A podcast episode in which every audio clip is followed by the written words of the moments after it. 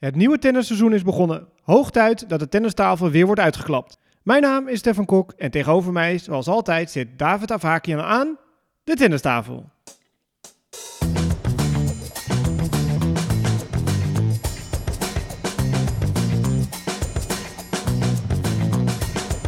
Please take your seats quickly, ladies and gentlemen. Thank you.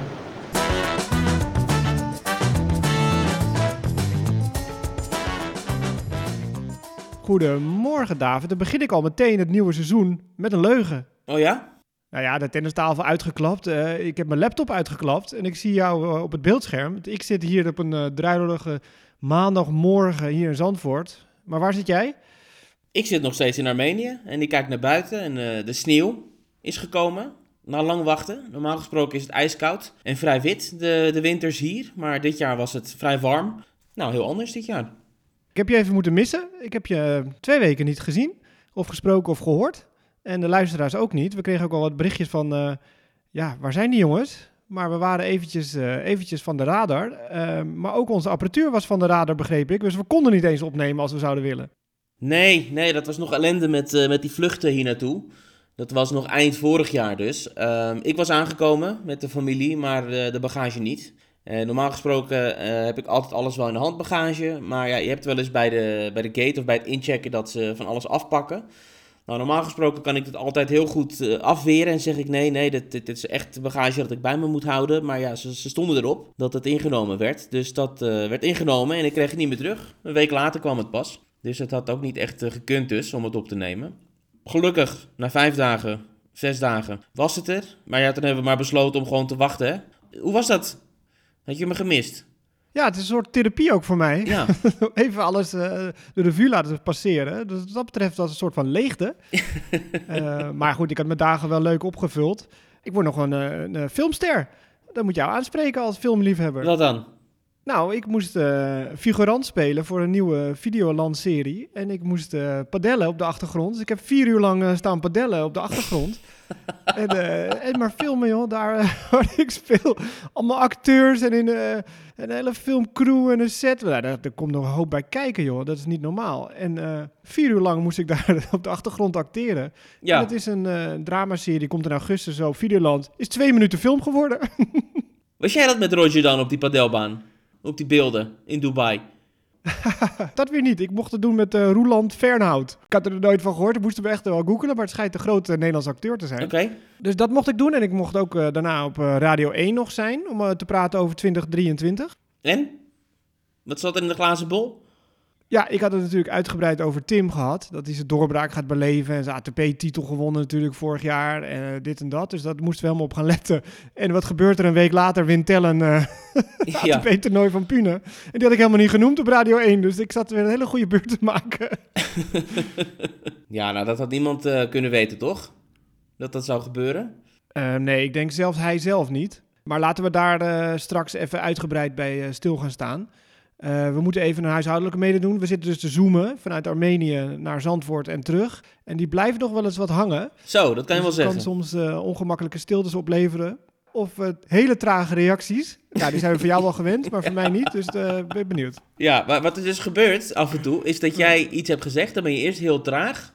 Maar dan haalt de zoom het in. En dan zit je ineens in de snelvaarttrein. En heb je zo'n heel snel zinnetje. Okay. Dus het is een uitdaging. Ja, weet je, het is net tennissen dit, hè. Je moet uh, anticiperen, je moet uh, improviseren. Het is eigenlijk net zo moeilijk. Ja, ik begin ook altijd heel erg traag op de tennisbaan. Als ik gebroken word, is het vaak de eerste game. en daarna moet ik het heel snel inhalen. Dus dat klopt wel. ja. Moeten we onze luisteraars nog een, uh, een gelukkig nieuwjaar wensen? Of is dat inmiddels verboden? Ja, het mag eigenlijk niet meer. Hè? De kerstboom is opgeruimd. Ja. Drie koningen is geweest. Dus twee koningen blijven over. En dan houdt het op. Maar je ziet er goed uit, David. Eh, je vakantie doet je goed. Vertel even, hoe heb jij het beleefd de laatste week? Zie ik er goed uit? Oh, dat is ook bijzonder. Op beeld zie je er goed uit. Oké. Ja, nou ja, ik ben als het goed is ook 50 kilo uh, zwaarder, nog zwaarder. Uh, na al de festiviteiten en tafels die hier in Armenië altijd rijkelijk gedekt zijn. Het, het is één grote uh, stoelendans. Je gaat van het ene huis naar het andere huis, van de ene familie naar de andere familie, om elkaar te zien. Maar ook vooral om, om te eten en te eten en nog meer te eten. Uh, in mijn geval was echt de hele familie uit verschillende hoeken en gaten van de wereld verzameld hier in Armenië, zoals we dat altijd wel doen uh, rond nieuwjaar. Dat we zoveel mogelijk van de familieleden op één plek krijgen hier. Uh, dus wij uit Nederland, uit Praag, uit Dubai, ehm, uit Moskou. Allemaal mensen, allemaal familieleden hier bijna compleet ja, dat had wel een beetje invloed misschien op het tennis kijken. Dat was sowieso is het wat moeilijker hier dan als ik in Nederland ben. Maar ik denk dat ik toch wel aardig erin ben geslaagd om, uh, om een hoop te zien. Vooral ook maximaal geprobeerd om onze Nederlandse jongens uh, in actie te zien in, in Pune. En dat was de moeite waard. Zo, dat kan je wel zeggen. Dat uh, was, zou bijna een historische ja. Nederlandse finale gaan worden. Tim van Rijthoven kwam in actie, Botik van der Zandschulp en natuurlijk Tellen Griekspoor. Tim won een rondje, verloor in de tweede ronde. Uh, Botik halve finale tegen die Benjamin Bonzi. Uh, mooie speler om te zien, trouwens, vind ik wel, die uh, Bonzi. Ik had hem ja. eerder zien spelen. Wat gebeurde daar in die derde set eigenlijk met Botik? Want Botik knokte zich knap terug helemaal. Die won die tweede set in de tiebreak. Terwijl hij die tweede set best wel achter de feiten aanliep. Hij pakte hem wel en opeens was het over. 6-1 voor Bonzi in die derde. Ik weet het niet. Het ging heel snel ineens. Dubbele break wat, wat gekke beslissingen misschien op, op, op wat rare momenten. En, en, ja, dan sta je ineens uh, heel ver achter. En dan heb je misschien niet meer echt de geest om, om nog terug te vechten. Dat ging gewoon te snel, volgens mij, aan het begin van die derde. Dat hij achterkwam. Ja, zonde. Hè. Tellen speelde daarvoor. Dus uh, wist natuurlijk al dat zijn trainingsmaatje, een uh, Nederlandse concurrent, zeg maar, ja. al die eindstrijd had bereikt. Dat legde misschien iets meer druk erop of zo. Van, oh, nu moet ik het ook doen. Of ja, het zou iets te geks worden. Ja. Zou misschien mee kunnen spelen. Dat hij daardoor niet zo vrij was. Maar goed, Botik ja. Uh, ja, haalde het helaas niet. Maar uh, ja, tel hem wel. En hoe? Ik, ik merkte een bepaalde, bepaalde vrijheid. Een bepaalde ja, durf. Zeg maar niet, niet, niet die twijfels die hij wel eens heeft gehad in het verleden en in voorgaande jaren. In al die wedstrijden die hij eigenlijk wel goed, goed genoeg speelde om te winnen. Maar dan op de belangrijke momenten het niet kon winnen. Dat leek allemaal een beetje, een beetje weg. Hij ging ervoor. Hij, hij sloeg fantastische ballen. Ook weet je, die voorhands langs de lijn vanuit uh, ver achter de baseline. Backhand heb ik ook uh, fantastische dingen gezien. Mooie passing shots. Hij stond er gewoon. Weet je. Op, op breakpoints tegen dat hij dan service volley speelt. En dat gewoon vol overgave doet. Zonder twijfel. Weet je, er is geen enkele reden dat Talon niet zo'n toernooi kan winnen. Er zijn zoveel spelers die, die zeker niet beter zijn dan Talon, die hoger staan op de ranking of die al een toernooi hebben gewonnen. Het is echt gewoon een kwestie van, van blijven werken, blijven zwoegen. En het moment komt wel. Het gaat gewoon vallen. En ja, het is dan mooi dat het nu meteen in week 1 van 2023 gebeurt. Maar ja, enerzijds is het natuurlijk een verrassing. Niemand had het voorspeld dat dit nu zou gebeuren. Maar tegelijkertijd heb ik wel zoiets van... Ja, natuurlijk kan Tel een Grieksporen na het P-toernooi winnen. Moeten we ook wel zeggen dat alles meezat in die week. Los van dat hij zelf heel erg vrij speelde en goed speelde. Maar Gaume Moenar op hardcourt is een fijne loting. Is een geplaatste speler, maar is wel een prettige loting. Daarna die Marco Cecchinato. Nou ja, die wint eigenlijk nooit iets op hardcourt, alleen op gravel. Dan een walkover van Silic. Halffinale Karatsev. Die kan in elkaar storten als het even tegen zit. En dat gebeurde natuurlijk ook ja. toen hij de eerste set won. En dan Bonzi in een finale, die ook zijn eerste finale speelt. Ja, je moet het doen, hè, absoluut. Maar het zat niet tegen. En ik denk dat dit kan iedereen gebeuren zo'n week. Ook de nummer, wat was die, 95 of zo, hè? Afgezakt. Mijn gevoel aan het begin van deze week, toen ik keek naar de loting, was... er is niemand in deze draw waar Tellen en Botik en Tim niet van kunnen winnen. Niet één speler waarvan ik denk, ja, die, die is zo goed.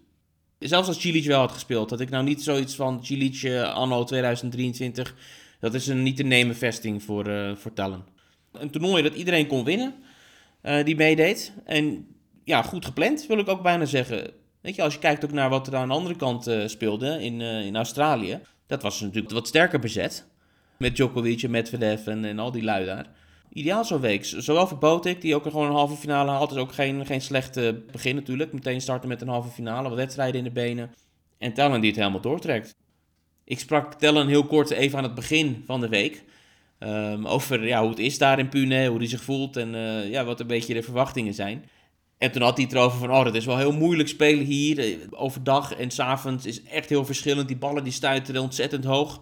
Dus op dat moment had hij zoiets van, oef, dit wordt wel een zware week. Gewoon door de omstandigheden alleen al in het klimaat. En uh, het schijnt ook dat uh, de luchtkwaliteit was niet ideaal daar. Dus allerlei dingen waar hij zich zorgen om maakte. Nou ja, zo zie je maar weer. Dan gewoon als beste uit de bus komen. Is dit dan het, uh, het omgekeerde sluitereffect? Nou, dat weet ik niet. Maar dat is wel even belangrijk dat we aanstippen natuurlijk. Want we hadden het nieuws gekregen van hem. dat hij een nieuwe coach heeft. Hij liet aan ons weten dat uh, Christophe Vliegen, zijn ex-coach van een aantal jaar geleden, is teruggekeerd. Die gaat uh, het overgrote deel van het jaar hem begeleiden. Nu nog niet trouwens, in Pune en ook in Australië niet. Maar als hij eenmaal terug is, ja, wat dichter bij huis, dan, dan gaat Christophe Vliegen doen. En dat is iets wat hij altijd wilde. Iemand met wie hij ontzettend goed heeft samengewerkt. Bij wie hij zelfs heeft uh, gewoond hè? in België lange tijd. Dus iemand waarmee hij een fantastische klik heeft. Dus die is terug. En ja, we hoorden eind vorig jaar dat Sluiter dus uit het team is. Ik weet niet of het het omgekeerde Sluiter-effect is dit dan. Maar dat het uh, een ideale start is, dat, daar kan je niet omheen. Nee, zeker maar. Omdat we hem zo bevrijd vinden zien spelen. Hij serveerde voornamelijk ook erg goed, Mhm. vond ik. Ja, wat je zegt, zijn hele spel leek los of zo. Die voorhand was sterk. Het was echt, eh, ja, echt grote mannentennis. Hè? Goede service en dan opgevolgd door eh goede voorhand. En eh, ja, Christophe Vliegen, eh, een Belg inderdaad, die, eh, die had wat privézaken waardoor hij niet zoveel mee kon reizen. Daardoor zocht hij destijds een andere coach. Maar die klik is, is er enorm en het vertrouwen heen en weer is daar gigantisch. En dat schijnt dan opgelost te zijn, waardoor het weer samen kunnen gaan. Vliegen werkte met Scott en Kevin Griekspoor en toen was Tellen nog een kleine Tellen. En zodoende zijn ze in aanraking gekomen en hebben ze nog competitie gespeeld samen in Zandvoort. Eerste ABN AMRO succes was ook samen met Christophe Vliegen toen. Ja, ik ben benieuwd. En Bas van Bentum was er dan wel bij in Pune, de fysieke trainer. Ja, Ja, dat was natuurlijk ook te gek. Ik weet niet of hij 10% van het prijzengeld krijgt, maar dat is natuurlijk ook te gek om daar- zo als winnende coach te zijn. nee, dat was mooi. En Dennis Schenk blijft ook nog hè, aan. Op de achtergrond en voor de weken die Christophe Vliegen niet kan doen. Dus dat zal wel minder zijn dan Ja. vorig jaar. Maar hij zit er nog steeds wel bij, Dennis Schenk.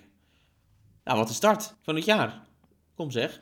Nou ja, en dat op hardcore, want we, ja, we hadden het er ook over in de podcast met eh, Tellen inderdaad, dat hij uh, ABN AMRO overslaat omdat hij het eh, op gravel gaat doen in Zuid-Amerika, omdat dat toch zijn favoriete ondergrond is. Ik denk dat hij daar betere successen kan halen, et cetera. En dan wint hij notabene het allereerste toernooi wat er is dit jaar op hardcore. Dat is toch eigenlijk echt bizar. Hè? En zo zie je toch met dat stomme tennis, dat kan gewoon, het kan gewoon vallen in een week. Voor iedereen die in, die in die top 100 of 150 staat. Dat maakt ook, ja, je mag het niet zeggen, die hoop levend zeg maar voor je carrière. Want ja, had geen goed jaar gehad, Tellen. Was afgezakt. eh, top 100 eh, in gevaar. Australian Open hoofdtoernooi bijna in gevaar. Dacht er zelfs aan om wat challengers te gaan spelen. Om die ranking een beetje op te krikken. Nou, pof, 250 punten erbij. Stijgt naar de 61. Hij kan stoppen dit jaar. het is het hoogtepunt is gehad. Ja, er is geen pijl op te trekken op deze sport. Zeker aan het begin. Je weet nooit hoe mensen uit het off-season komen, hè? of uit het pre-season. Er zijn ook heel veel spelers die, eh, die als een wilde hebben doorgetennist bij al die demonstratie-evenementen, die volgens mij gewoon moe zijn nu, aan het begin. Ik heb ergens gelezen ook dat Casper Ruud bijvoorbeeld, die heeft eh, zijn pre-season of zijn off-season over een paar maanden pas gepland. Die heeft het nu helemaal niet kunnen doen, omdat hij met Nadal op pad was in Zuid-Amerika. Ik neem het niemand kwalijk, hè. Ik bedoel, het is jouw, eh, jouw carrière. En als jij geld kan verdienen nu, wat je nooit later in je carrière weer kan doen... Hè, dan moet je gewoon dat, dat moment pakken om nu te cashen. Een tennisleven of een, sportersleven, dat, dat heeft maar een x-aantal jaren natuurlijk. Dus nu moet het geld verdiend worden. Dat maakt wel dus dat er kansen liggen voor, eh, voor andere spelers... Die, die wat gaten kunnen vullen... En misschien naarmate het seizoen vordert, natuurlijk zullen er doorbraken zijn, zoals misschien ook deze van Tellen. Maar dan heb je toch wel het gevoel dat ook die wat grotere namen, die gaan dan settelen op een gegeven moment. En dan wordt het weer duidelijk van, oh, dit zijn de grote meneren van dit seizoen. Ehm, maar ja, op, op dit soort momenten moet je je kans grijpen. Ja, en de kansen worden gegrepen door de nummers 2 en 3 zeg maar, van Nederland. En de nummer 1 die ja, iedereen zegt van ja, die gaat een ATP-toernooi winnen als eerste. En eh, die, die door Botik in het kielzog komen tellen. En Tim en Gijs en Jelle en zo allemaal mee. Maar onze, onze echte vaste nummer 1, die, ja, die moet dan toch toezien dat eerst eh, Tim eh, ja, staat te shinen in Rosmalen. En nu Tellen staat te shinen in eh Poenen. Ja, maar ja, tegelijkertijd kan hij natuurlijk eh, spreken van een fantastische ranking. Kan hij spreken van dat hij week in, week uit aan al die grote toernooien meedoet, waar het bij die andere jongens nog maar een vraag is. Ik weet niet wat belangrijker is. Natuurlijk is een ATP-titel, of een titel, is het grootste wat er is. Maar ja, eh, Botik staat, eh, staat bijna in de top eh, 30 weer. Maar ik twijfel er ook niet aan dat Botik vroeger of later ook zijn titel gaat winnen hoor. Nee, daar twijfel ik ook, eh, ook zeker niet aan. Hij heeft natuurlijk al finale staan, eh, dat hij verloor of moet opgeven tegen Rune. Eh, maar ik weet wel bijvoorbeeld in het verleden met Paul Haarhuis... een fantastisch mooie enkelspelcarrière naast de dubbel, top 20 gestaan. Maar heel lang had hij geen titel gewonnen. En dan werd hij dan toch wel een beetje met Eltingen, Siemering, Krijting een beetje geplaagd en gepest. En toen hij eindelijk, al was het maar een kleine titel, eindelijk een enkelspeltitel won, weet je, had wel zoiets van, hè, hè, weet je, dat, dat, dat heb ik nou eenmaal. Dan kunnen ze dat niet meer mee plagen of pesten, zeg maar. Uh, dus ik denk dat het ook wel een soort een kroon is als je je carrière ooit beëindigt, dat je dan een ATP-titel hebt staan, weet je. Sluiter heeft het bijvoorbeeld niet, of Van Lottem volgens mij ook niet zo uit mijn hoofd. Dat is nu echt nog te vroeg hoor, om over een vloek of zoiets te spreken. Dan moet hij eerst nog wel meerdere finales misschien ook halen zelfs. Hè? Want hij heeft er nu één staan dan, bood ik. Denk aan spelers als Beneteau, die uh, honderden finales hebben gespeeld, uh, maar nooit een titel wonnen. Ja, Zover is die ja, nog nee, niet. Nee, Malfies, Felix, die hadden in het begin ook nog wat uh, finales nodig om eindelijk één titel te winnen, inderdaad. Maar goed, Tim heeft 100% ja. in de finales en Tellen ook. Kom maar goed voor Nee, maar het geweldig voor het Nederlandse tennis, uiteraard. Werd ook mooi uitgezonden op Ziggo. En uh, ja, wat had hij als kledingsponsor? De Indian Maharaja. Nou, wint India zijn eerste titel. Mooier kan hij eigenlijk niet. En dan moet het gravelseizoen nog beginnen. Die ranking. Maar dat is niet te onderschatten, hè? Wat een uh, opluchting dat moet zijn. Dat hij nu zo meteen, boem, in één week dik uh, midden in die top 100 staat. Absoluut rust geeft dat. je planning kan je maken. Je weet gewoon waar je in komt. Los van het financiële natuurlijk, wat eraan... hè, dat geeft ook een stukje rust als je zo'n kickstart kan hebben beter konden we het niet wensen. En nogmaals, weet je, na een zwaar seizoen wat hij heeft gehad, met veel ziektes, blessures, hè, was gewoon pittig. Ja, is dit echt gewoon een, wat ik zeg, een kickstart voor zijn carrière misschien ook wel. Om echt nu uh, heel mooi uh, 2023 te gaan beleven. Hij was niet de enige winnaar. Nee, zeker niet.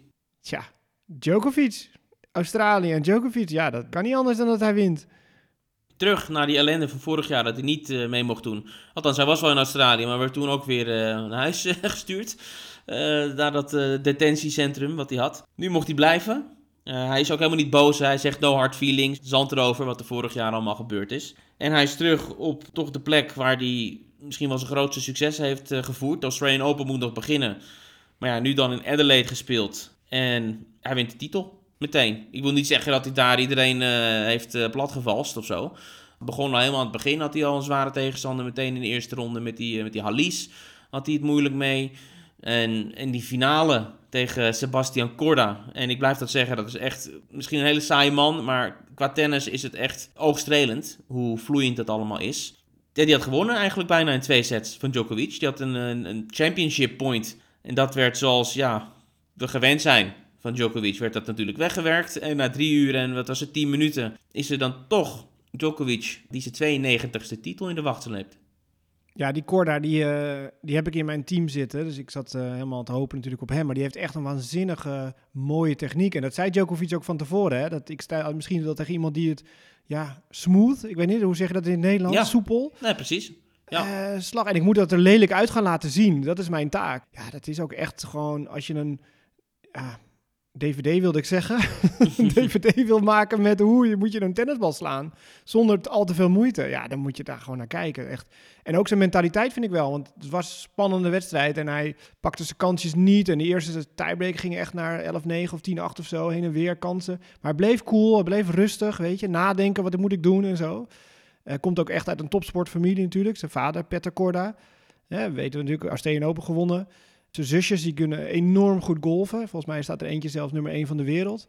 Dus dat is uh, over techniek gesproken. Hè? Golf is helemaal een techniek, uh, technieksport. Maar ja. Uh, ja. dat zit dan toch in die genen. Joko Smash was het op uh, matchpoint tegen. Maakt ja. hem. Nee, dat was mooi. Ja, daarvoor had u nog Medvedev. Hè? Was natuurlijk een clash meteen in de eerste week. Vrij soepel.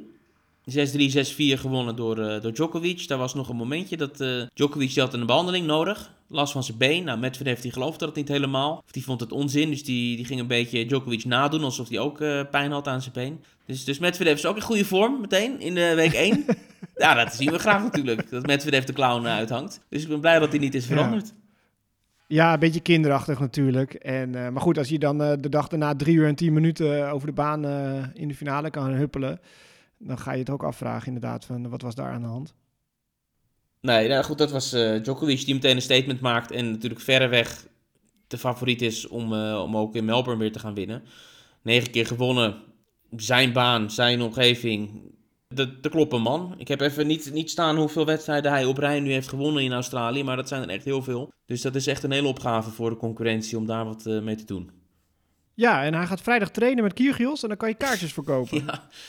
Ja, dat is ook iets nieuws hè, bij de Australian Open. Dat ze, dat ze trainingssessies helemaal zo bombastisch aankondigen. En dat ze dan daar kaarten voor verkopen voor 20 eh, Australische dollars, geloof ik. Dat gaat dan wel naar het goede doel, dus dat is de prijzen.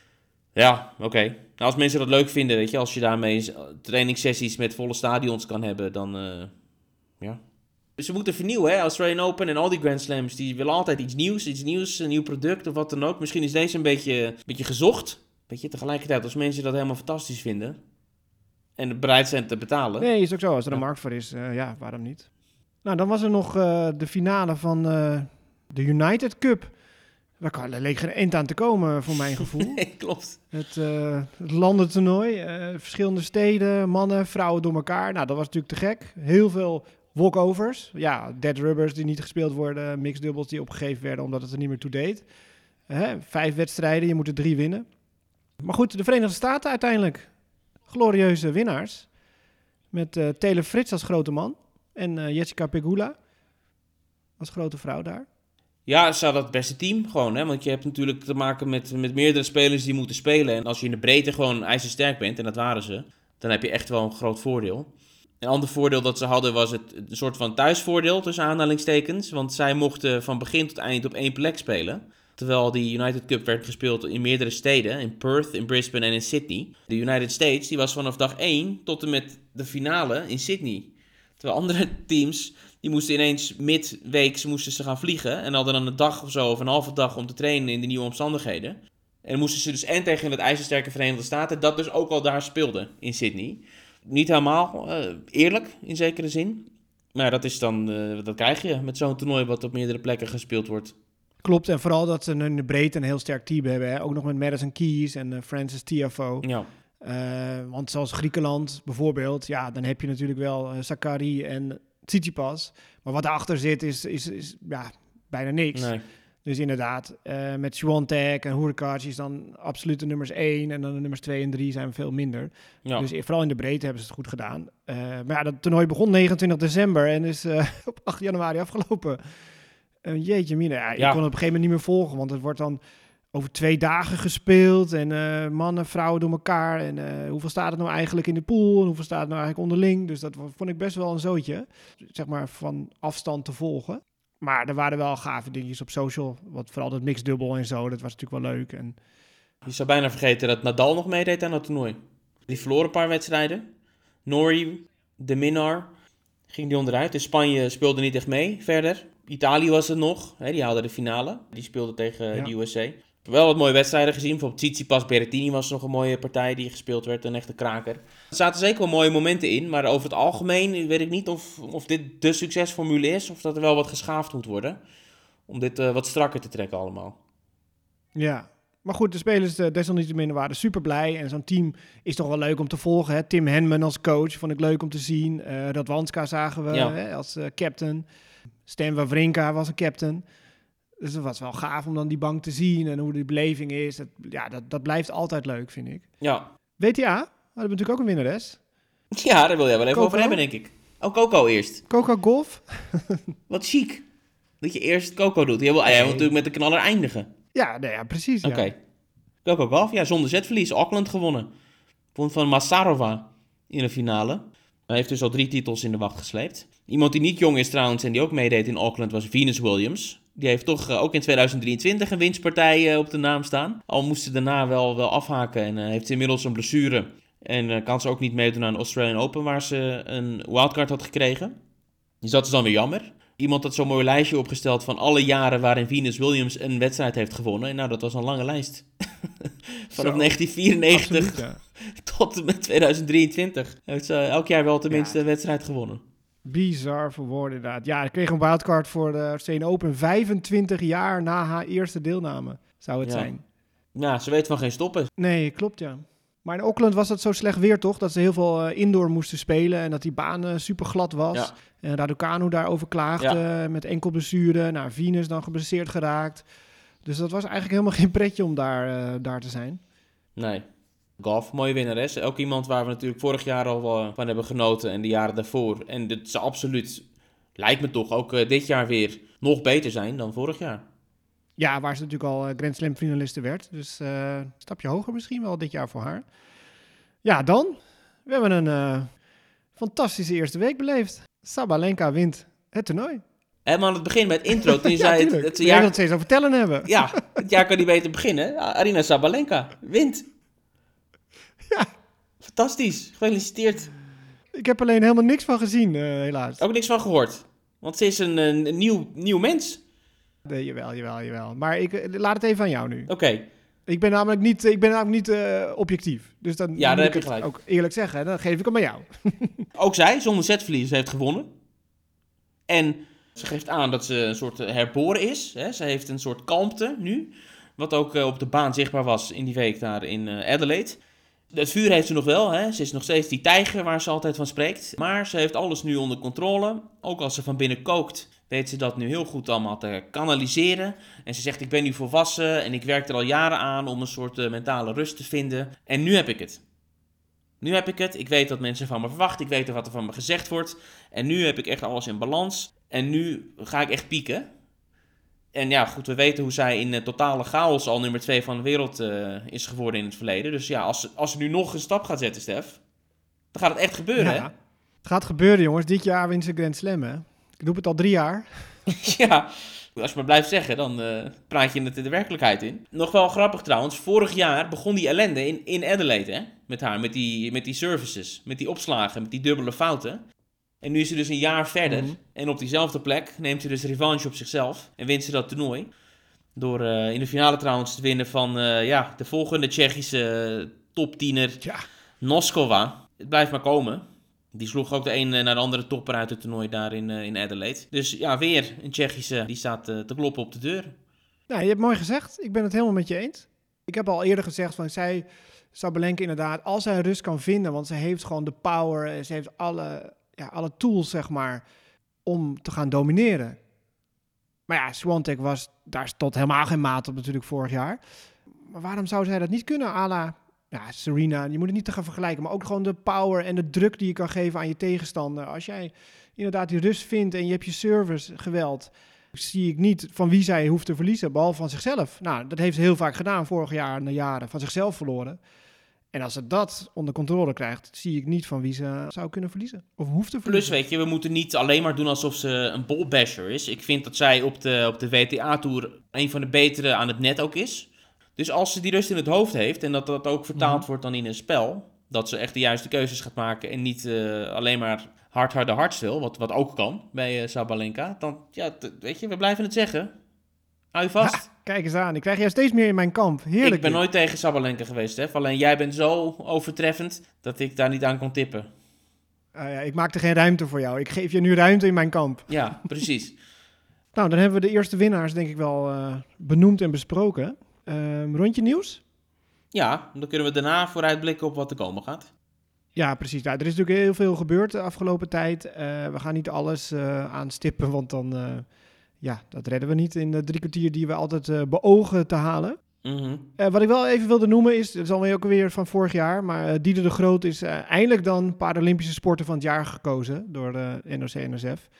Volkomen terecht. Al die jaren dat ze wint, al die slams, eh, gouden medailles, werd ze niet gekozen en nu eh, gelukkig wel. Dus eh, bij deze gefeliciteerd. Boris Becker is vrij en gaat weer voor Eurosport aan de slag.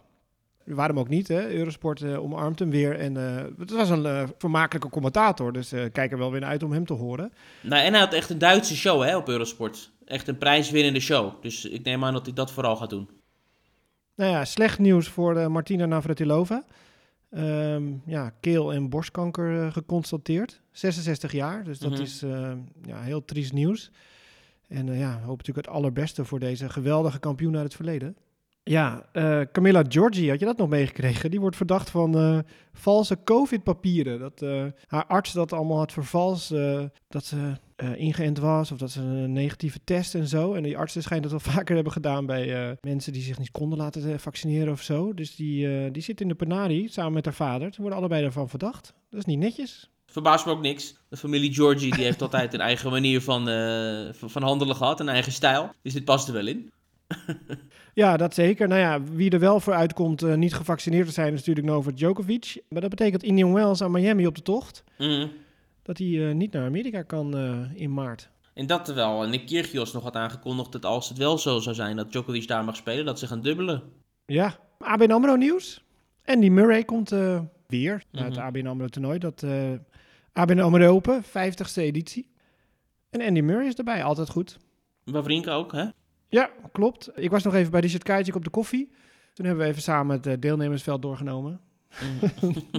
Dus, ja. eh, nee, nou ja, prachtige namen natuurlijk. eh Auger Aliassime, Medvedev, Rublev, Tsitsipas. Vijf spelers uit de top 10, tien spelers uit de top 20. Dus ja, dat is gewoon weer een gigantisch toernooi. En, eh en Dieder de Grote bij. Het eh vrouwen rolstoel tennis toernooi wordt eraan toegevoegd. Samen met de mannen, wat al, wat al jaren zo was. Kijk Ja. ik wel weer naar uit. Dat gaat snel hoor. Heel snel. Daarvoor zit er nog Davis Cup. Hardcourt in Groningen tegen Slowakije. Nou, wij dachten nog van, nou, zou Tellen dan wel gaan spelen? Want die wil daarna zo snel mogelijk naar Zuid-Amerika om op gravel te gaan spelen. Maar het team is hetzelfde gebleven. Mhm. Dus eh Botik, Tim, Tellen, Wesley en Matwee. eh, in actie begin februari in, eh, in de Martini Plaza in eh, Groningen. En inzet is dan weer kwalificatie voor de finals. Ja, ik ben nog nooit in Groningen geweest in mijn hele leven, dus dat is voor mij ook een eh, toeristisch uitje. Oh, nou kijk eens aan. Ja, ik wel. Is de eerste keer de Davis Cup geweest. Ja, ik ben alweer vergeten welk jaartal en tegen wie. maar toen ben ik er wel geweest. Verder nog, de afmeldingen. We hebben Venus Williams genoemd, maar nog eh grote nieuws was natuurlijk de afmelding van Alcaraz. De nummer 1 van de wereld, de grote man. Die kan niet meedoen omdat hij, naar eigen zeggen, tijdens een fantastisch off-season pre-season dat hij draaide, heeft hij gewoon een verkeerde stap gezet. Waardoor hij ja, iets, iets heeft bezeerd in zijn been. Dus dat is echt een klap voor hem, voor het toernooi en voor iedereen. Eh, Naomi Osaka doet ook niet mee. Die, eh, ja, die lijkt echt gewoon eh, nog niet klaar voor te zijn om, om weer tennisser te zijn, fulltime. Die is volgens mij niet geblesseerd, maar gewoon niet ready of zo om weer te tennissen. Ja. Ja, het is wel haar goed recht natuurlijk, maar het is toch wel heel zuur of zo voor ons dan, hè, volgers. Dat zo'n geweldige speelster het toch niet kan vinden in die tenniswereld of zo. Nee, ze voelt zich niet klaar. Of heeft er geen zin in. Of heeft er voor andere dingen misschien waar ze in geïnteresseerd is. Dat ze geen tijd kan maken om, eh, om zich klaar te maken voor de Australian Open. Weet je, zelfs een toernooi dat ze gewonnen heeft in het verleden. Twee keer zelfs. Heb je dat lijstje gezien trouwens van eh, best betaalde vrouwelijke sporters? En daar staat Osaka ja, stijf bovenaan Ja. met 51 miljoen vorig jaar. En ja, ik ben benieuwd of dat zo blijft. Weet je, als zij zou stoppen met tennissen. We maken vaak de vergelijking met, met Sharapova bijvoorbeeld. Want zij was altijd natuurlijk de nummer 1 op die lijst toen zij speelde. Maar die zorgde er eigenlijk altijd wel voor dat ze, dat ze bleef tennissen. En dat ze haar voornaamste vak bleef uitoefenen. Want daar stoelde alles op. Al dat succes, dat commerciële succes. En ik vraag me af of dat in het geval van Osaka misschien dan in, in de toekomst, mocht dit zo doorgaan dat ze niet speelt, of ze daardoor ook die contracten en dergelijke kwijt gaat raken. Of dat ze zo vast zit en of dat ze zo misschien al gezien wordt als een soort wereldfiguur en, eh, en buiten tennis al een, een rol speelt dat ze, dat ze ook zonder tennis kan. Ik weet het niet, we gaan het zien. Kijk, voor het geld hoeven ze het eh, voorlopig niet meer te doen natuurlijk. Nee, Dat lijstje trouwens van de top 10 eh, vrouwelijke atleten met, eh, met de hoogste inkomens wordt gedomineerd door tennis. Zeven, maar liefst zeven namen uit de tenniswereld staan in die top 10. Eh, Serena nog op twee, 41 miljoen verdiend. Dan een skister op, op drie.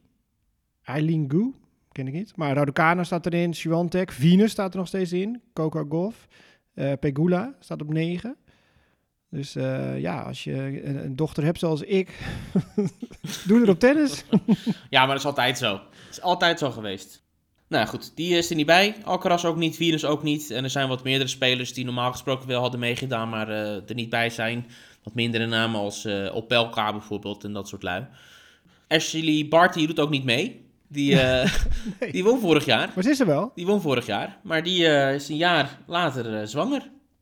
Oh, nou ja, kijk eens aan. Gefeliciteerd. Ja, dus die verwacht een kindje later dit jaar. Nou, ik zag trouwens een lijstje voorbij komen. Je kan beter niet Australian Open winnen. Oh, Want als je gaat kijken wat ermee gebeurd is met al die speelsters. Eh, Osaka helemaal weggezakt. Nou ja, Barty dan eh, met pensioen. Kenin, weet niet, maar die staat buiten de top 200. Wozniacki gestopt. Eh, echt het hele lijstje van de laatste tien jaar. Eh, niet meer in de sport. Dat was wel Ja. opvallend.